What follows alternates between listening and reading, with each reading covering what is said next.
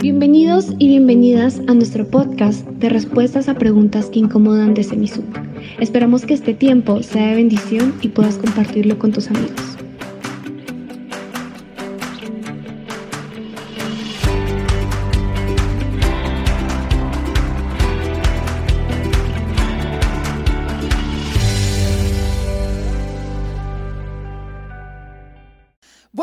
Noches, bienvenidos y bienvenidas a su programa Respuestas a Preguntas que Incomodan. Gracias por separar un tiempo para acompañarnos en este programa.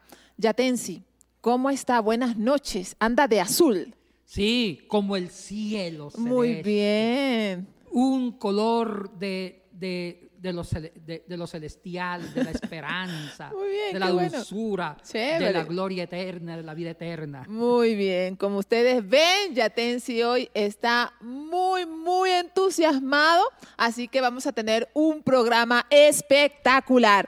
El tema de hoy es enviado por Humberto Cisnero. de Uruguay. La pregunta es, ¿cuál es la historia y contenido del Talmud? Interesante, Yatensi, este tema del Talmud. Muy pocos conocen sobre el Talmud, Sí, pero es muy usado, ¿cierto? sí, eh, por lo menos la gente ha escuchado aunque sea el nombre. Sí. Talmud, aunque no sepan qué es eso. Es o cierto. con qué se come. Pero hoy sí vamos a saber. ¿De dónde procede la palabra Talmud?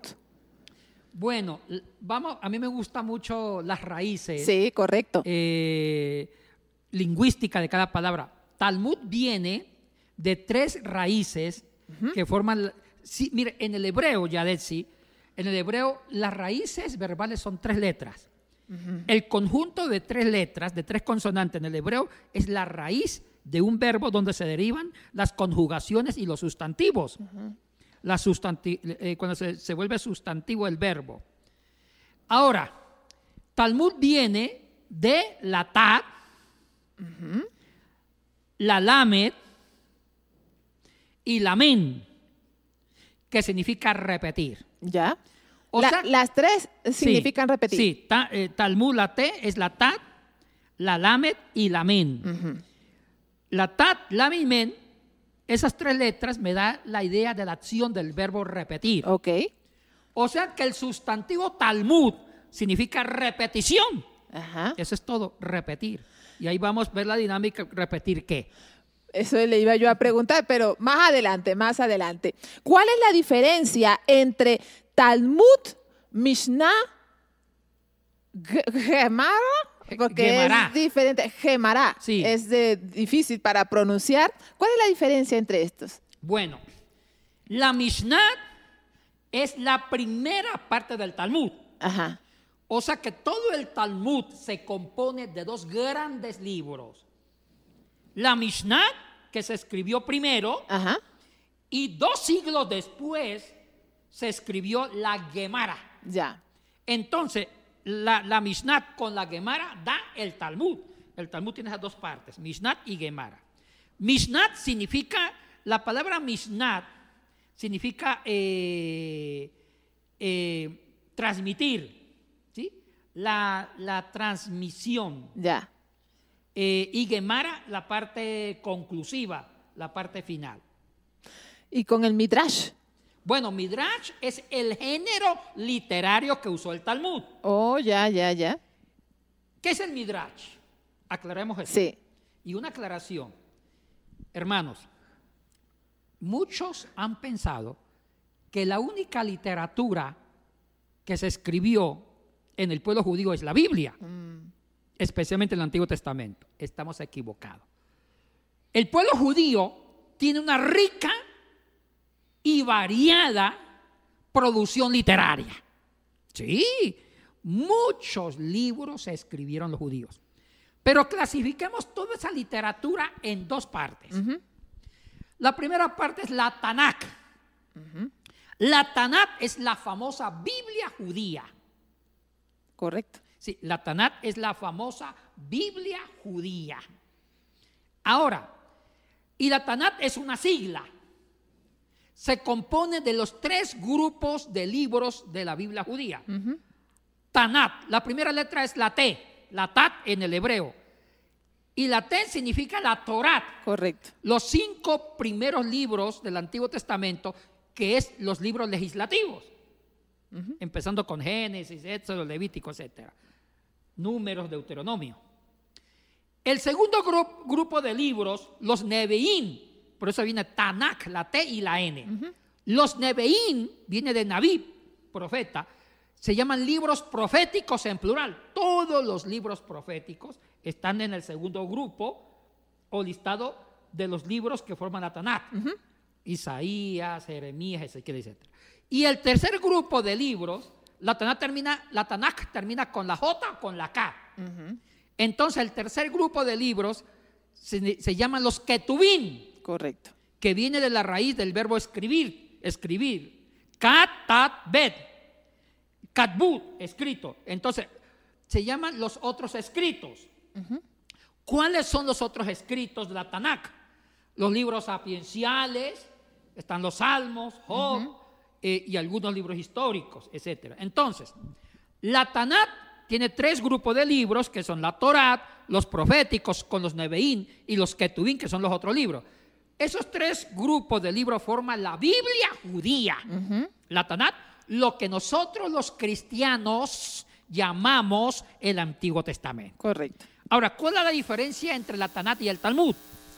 La Tanat es el libro inspiracional, es la revelación de Dios al pueblo. Y fue canonizado en el concilio de Yania, la Tanat fue canonizado en el concilio de Yania hacia el año 95 después de Cristo. Entonces, la Tanat es la inspiración de Dios, palabra de Dios, y también se llama la escritura sagrada. Ahora, la otra literatura. La otra literatura judía se llama literatura rabínica o también literatura midráchica. Y ahora sí le contesto a su muy buena pregunta, Yadesi. ¿Qué es un midrash? No vayan a pensar, mis queridos hermanos y hermanas, que el midrash es un avión supersónico. No. Midrash eh, viene de una raíz verbal, darach, que significa comentar, explicar, interpretar y contextualizar. Ok. Eso viene del verbo darach y se forma el sustantivo midrash. O sea que el midrash es un comentario exegético, Ya. es una, una contextualización hermenéutica de la Tanakh. Ok. Entonces, el midrash es lo que se llama literatura midráchica escrito por los rabinos. Ahora, ¿quiénes escribieron la literatura midráchica y cuándo? La literatura midráchica, ya decir, se escribió en el periodo intertestamentario, entre los siglos 4 antes de Cristo hasta a mediados del siglo I después de Cristo con el primer libro del Nuevo Testamento. Es lo, que, es lo que también se le conoce con el nombre del periodo de silencio Correcto. cosa que no estoy de acuerdo, pero eso es el periodo intertestamentario entre el último libro del Antiguo Testamento Y el primero del y el nuevo. primero, que son más o menos cuatro siglos, más o menos. Ahora, en ese periodo se escribió la literatura midráchica. ¿Por qué se llama repetición el Talmud? Bueno, por la palabra misná. El- lo que significa repetir es propiamente la misná. ¿sí? Propiamente. La Gemara significa final. Gemara, con la Gimel, la Men y la Resh. Entonces, Mishnah repetición, Gemara final. Y el Talmud significa las dos cosas. Significa una repetición que se concluyó. Ya. Interesante todo esto. Ahora, Yadetsi, una pregunta. ¿Cómo clasificamos el Talmud? ¿En qué género literario? Aquí hay una explicación importante. La literatura rabínica siempre tuvo una finalidad. Comentar y explicar los tres grupos de la Tanat. Los tres grupos de libros de la Tanat. La Torá, los profetas y los libros, los otros libros que pueden ser históricos, Ya. los otros escritos. Ahora, ¿quiénes escribían la literatura midráchica? No era cualquier lagaña de mico. Los escritores, los que producían la literatura midráchica o la literatura rabínica, eran los escribas. Ok, ok. Entonces, el- un escriba escribió el Talmud. ¿Sí? ¿Exactamente quién? El famoso Yehuda. ¿Y quién era Yehuda? Él fue un famoso tanaíta que hacia el año 200 tuvo un proyecto. Resulta que aquí hay algo importante, Yadetsi.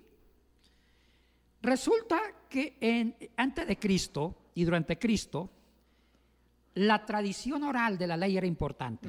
Perdón, la tradición escrita. La tradición escrita. Y también la tradición oral. La tradición oral era comentar de padres a hijos la ley Correcto. en forma oral. Sí, sí. Y eso está en el Antiguo Testamento. Sí, sí.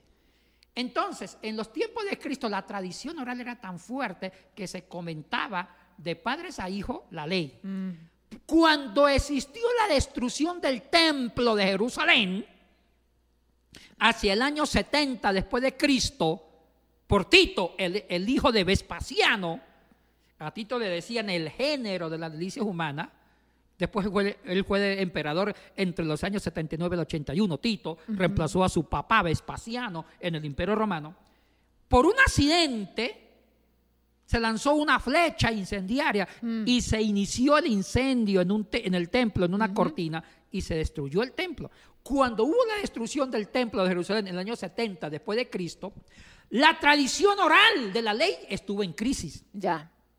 Entonces los rabinos tanaítas, después de la destrucción, dijeron, bueno, la tradición oral está en peligro por la destrucción del templo. Y dijeron los rabinos tanaítas, tenemos que formar una tradición escrita de la ley para que nunca desaparezca la ley. Ya. Porque el pueblo judío entró en una depresión y Correcto. adhesión con la destrucción del templo.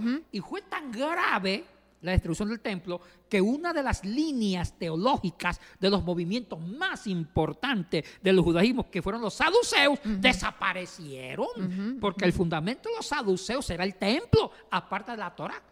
Ah, y entonces empezaron a escribir la ley y ahí nació la tradición escrita y ahí nació el Talmud. Entonces, el famoso escriba y rabino tanaíta llamado Yehuda, que le dicen el príncipe, él dijo, ahora escribamos todas las tradiciones de la ley. Y aquí, y, y él fue el que hizo la Mishnah. Ya. Y publicó la Mishnah escrita hacia el año 200 después de Cristo. También, también, también le conocen como el famoso Judá el Santo, el sobrenombre, pero ese es el famoso rabino Yehuda, el ¿Por príncipe. qué, ¿Por qué Tanaíta? Porque es una escuela de escribas. Ya. Ay, ya de eso, usted me, me obliga a dar mucha información. y esto es bonito. Bueno, interesante. Te, te cuento el chisme. Cuente, cuente. Ay, ay, mire, todos los seres humanos tenemos un espíritu del chisme. De curiosidad. de curiosidad, pero hay que saber orientar ese potencial. Así es, En así lugar es. de hablar del vecino, del prójimo, Correcto. orientemos esa curiosidad al investigar. Así es. Académica, qué Así es. lindo el chisme así. Chévere. Bueno, ahora, los que escribieron la Mishnah, el Talmud y mucha literatura midráchica, como eh, los midrash aláquicos, porque habían tres tipos de midrash, de acuerdo al grupo de libros. Los que interpretaban la ley se llamaban el midrash aláquico, que era el- comentario y la interpretación de la Torá. Ese, eran los, lo- eh, ese era eh, el midrash más importante, el comentario sobre la Torah. Estaban los midrash agádicos, que eran sobre los libros históricos. Y estaban los midrash petzet, que eran sobre los libros proféticos, los neveín. Ahora, Pero nos quedamos en que usted nos iba a explicar por qué Tanaíta. los tanaítas es una variante de los escribas. Ok. ¿Quiénes fueron los escribas? Explicamos esto. Los escribas no eran cualquier lagaña de mico, no. Ni tampoco los escribas era un grupo religioso, no. Ni tampoco los escribas era un movimiento religioso, no. Los escribas, el escriba era el título, el PhD de un abogado, lo que Ya. ahorita llamamos abogado, ellos lo llamaban escriba. El escriba era un académico que estudiaba académicamente toda su vida para obtener el nombre de escriba. O sea que estudiaba en una escuela de abogados, en una escuela de interpretación de la ley. Y habían varias escuelas, como la escuela Chamay, Jaley, etcétera, etcétera. Y el escriba estudiaba más de 15 años.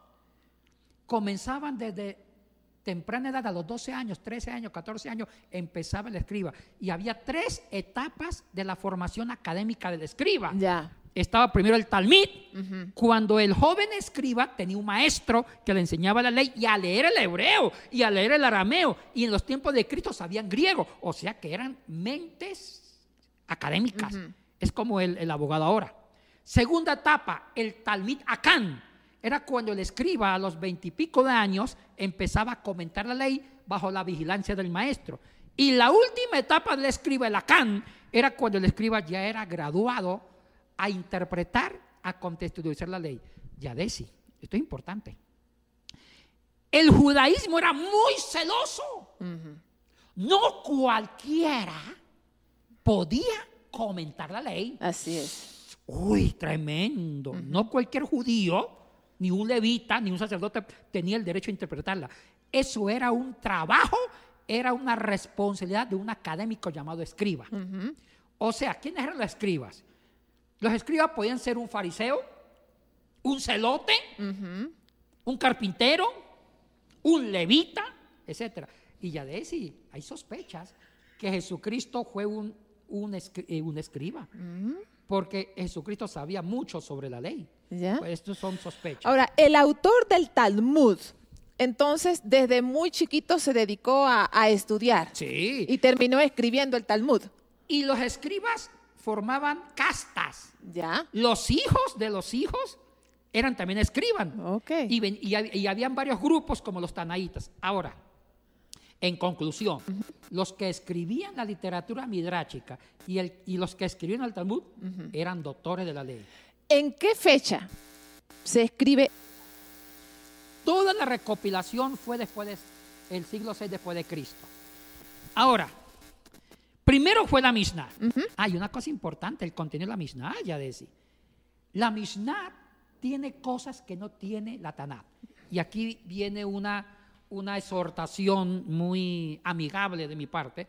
Un gran estudioso de la Biblia, Yada, y especialmente la Tanat, de la Biblia judía, tiene que estudiar el Talmud. Porque Yadetzi. Porque el Talmud tiene tradiciones costumbres que no lo desarrolla el Antiguo Testamento, la Tanat. Ya. Oye, interesante, por lo menos el Antiguo Testamento habla de la Pascua judía en Éxodo. Y nada más. Sí. En forma rapidísima. Tampoco el Antiguo Testamento profundiza sobre el tema del matrimonio. Sí, habla del matrimonio, pero no explica cómo era el matrimonio. Ni tampoco explica profundamente las fiestas judías ni la vida penal cotidiana del pueblo judío. No, eso se encarga la Mishnah, que es la primera parte, con la Gemara, la segunda parte que es el Talmud. Uy, ay, ya de si usted quiere conocer de las costumbres judías, mm. conocer la vida normal de los judíos, los holocaustos, el templo, cómo era el día en el templo, tiene que leer el Talmud. Y es más, el Talmud es el complemento del Antiguo Testamento de la Taná.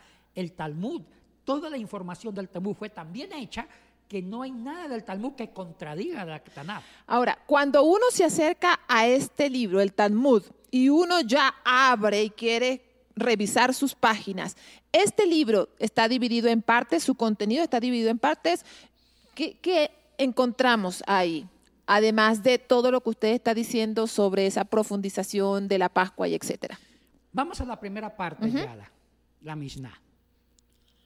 La Mishnah fue la primera parte que se publicó hacia el año 200 por el famoso rabino, le, decían el príncipe, por lo que él hizo, eh, Yehuda o el famoso Judá del Santo. La Mishnah se divide en seis órdenes. Ok. Y cada orden tiene tratados. Ajá. Ay, ya ves, y esto es espectacular. las seis órdenes o las seis partes de la Mishnah contiene toda la vida judía. Ya tanto religioso como vida civil, todo. El derecho penal, el derecho administrativo está en la Mishnah. O sea que para ser un experto en Antiguo Testamento tiene que leer la Mishnah o el Talmud para entender detalles. Primer orden. ¿Cuál es la primera parte de la Mishnah? Ay, se llama semilla. Se llama semilla, traducido al español semilla. ¿Qué significa? En la, en, la, primera parte de la Mishnah habla todo sobre las, las primicias, los diezmos, las ofrendas, todo lo que el pueblo judío debía presentarle a Dios. Comenzando por las primicias, ofrenda, diezmo, todo. Los deberes de un judío hacia el templo y hacia Dios. Ya. Oiga, primicia, y mire que el Antiguo Testamento sí habla de eso, pero cortito. La Mishnah le dedicas páginas y páginas explicando detalles. Segunda parte o segundo tratado. Ay, el segundo tratado es muy importante. Es un tratado especialmente eh, dirigido a, a lo que se llama la parte de la santidad. Ajá. ¿sí? El segundo tratado es las festividades. Ok. Primero, semillas sobre las ofrendas. Sí, sí. Segundo, las festividades. Ajá. En el segundo tratado se habla de todas las fiestas judías. Las dos holocaustos en el día, el, el sábado, eh, la Pascua, tabernáculo, expiación, el Purín, dedicación, el Yom Kippur, toda la fiesta judía con, con detalles. Ya. Se llama el, el- el tema de la festividad. Tercero, se llama mujeres. Sería el cuarto. No, no. Primero la semilla. ¿Y la santidad? ¿En dónde estaba estaba? dentro de, lo, de las festividades. ok. Sí. Ok. Pero se llama festividad. Ya. Y tercero, mujeres. Ok. ¿Por qué mujeres? En el tercer tratado habla sobre el matrimonio civil y el divorcio. Toda la vida conyugal. ¿Cuáles eran las etapas de un matrimonio, los esponsales? Cosas que la Biblia no habla de los esponsales. Lo menciona, abuelo de pájaro. pero profundamente la Mishnah habla sobre los esponsales, todo. ¿Y en qué consistía la adquisición de la patria potestad cuando el hombre compraba a la mujer? Ya. Oiga, qué tremendo esto. Tremendo. Cuarto, se llama daños. En el cuarto tratado, la Mishnah habla sobre ya la ley del talión, sobre la parte penal. Cuando alguien mata a alguien, cuando alguien roba, todo la- el derecho penal y administrativo. Se llama daños. Quinto, el templo. Mm. Habla todo sobre las obligaciones con el templo, cómo eran los 24 grupos de sacerdotes, los turnos sacerdotales en la semana, todo sobre el templo, la adoración en el templo, todo sobre la, eh, como la constitución de los sacerdotes jefes, todo sobre el templo. Y el sexto habla sobre la purificación, todo sobre el bautismo, ¡ay, qué belleza! Y después cuando escribieron la Mishnah, no fue suficiente. Ajá. Los rabinos se dividieron. Estaban los rabinos tanaitas, que eran los de eh, Palestina, y después los rabinos que estaban en la diáspora, en Babilonia, en la Mesopotamia. Entonces, cada grupo de rabinos empezaron a criticar y a comentar la Mishnah. Y los comentarios que hicieron sobre la Mishnah se llama la Gemara. Y se produce la segunda etapa de la Mishnah, que es, eh, es la Gemara, que son comentarios sobre la Mishnah. Y hay dos tipos, y ahí se formó el Talmud. O sea que el Talmud es la Mishnah más la Gemara. Y hay dos tipos del Talmud. El Talmud eh, de Jerusalén, que se escribió hacia el siglo IV, y el Talmud de Babilonia hacia el siglo VI. ¿Gemara se pronuncia así o, o No, se pronuncia correctamente Gemara. Gemara? A veces uno, cuando se habla rápido, se dice. Gemara, pero la propia pronunciación es Gemara, que significa la parte final, eh, la parte conclusiva. Seguramente muchas personas estarán diciendo, Yatensi, pero si yo tengo la Biblia, ¿para qué necesito revisar el Talmud? ¿Qué le aconsejaría usted a estas personas? No, si uno quiere hacer un estudio serio ya de sí, sobre la Biblia, tiene que leer detalles, tradiciones, porque, eh, porque el Talmud se escribió para ampliar la información de la Tanat, de la. Biblia. El Talmud se hizo para darle más profundidad a lo que dice la Biblia, para entender mejor la Biblia, para entender las costumbres judías, eh, las fiestas, el templo. Porque sí es cierto que el Antiguo Testamento lo habla, pero de una forma muy somera. Porque el objetivo del Antiguo Testamento o de la Tanat es la revelación de Dios. Pero la Mishnah tiene un propósito eh, con la Gemara, que es el Talmud, de explicar detalles del pensamiento bíblico. Es como conocer el contexto histórico. Exactamente. Correcto, de lo que ya está escrito allí en el texto bíblico. Sí, sí. Correcto. ¿Dónde podemos encontrar el Talmud? Ay, hijo, en, li- en librerías católicas o judías o en universidades. Y es caro. Pero, uy, hermanos, no basta con saber la Biblia. Hay que leer mucho para entender el primer sentido. Lean, investiguen y compren el Talmud. Para que sean grandes comentaristas con autoridad sobre las Sagradas Escrituras. Ese es mi consejo de este pechito. Muy bien, gracias Yatensi por tratar este tema con mucha, mucha profundidad. Amigos y amigas, hablando de profundidad y exégesis y hermenéutica, el profesor Yatensi ha comenzado un lindo proyecto. Creo que es el proyecto de su vida, ¿no, Yatensi? Así suena. El proyecto de poder escribir, traducir las escrituras. Cuéntenos un poquito, Yatensi. Bueno, ese es el- mi sueño. He escrito varios libros, pero mi antes de ir al, al cielo, porque yo quiero ir al cielo. Seguro, sí. seguro, ¿O seguro. usted no piensa que yo voy a ir al cielo? No, sí, claro. Ah, bueno. Nunca lo he dudado. Ah, bueno. Dejar antes de partir con el Señor, dejar un legado de una traducción que ha estado trabajando desde muchos años con un lenguaje contemporáneo y fresco. Ujú. Se llama la traducción contemporánea usando un lenguaje de hoy, como palabras que se usan en la cultura de hoy, como inteligencia emocional, muchas cosas. Ujú. Ya iniciamos, ya se ha traducido a Filemón Chévere.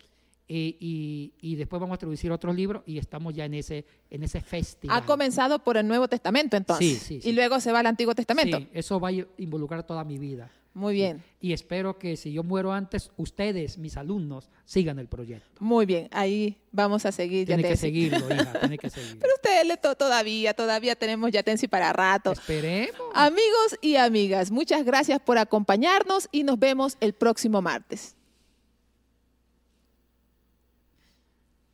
Ahí está.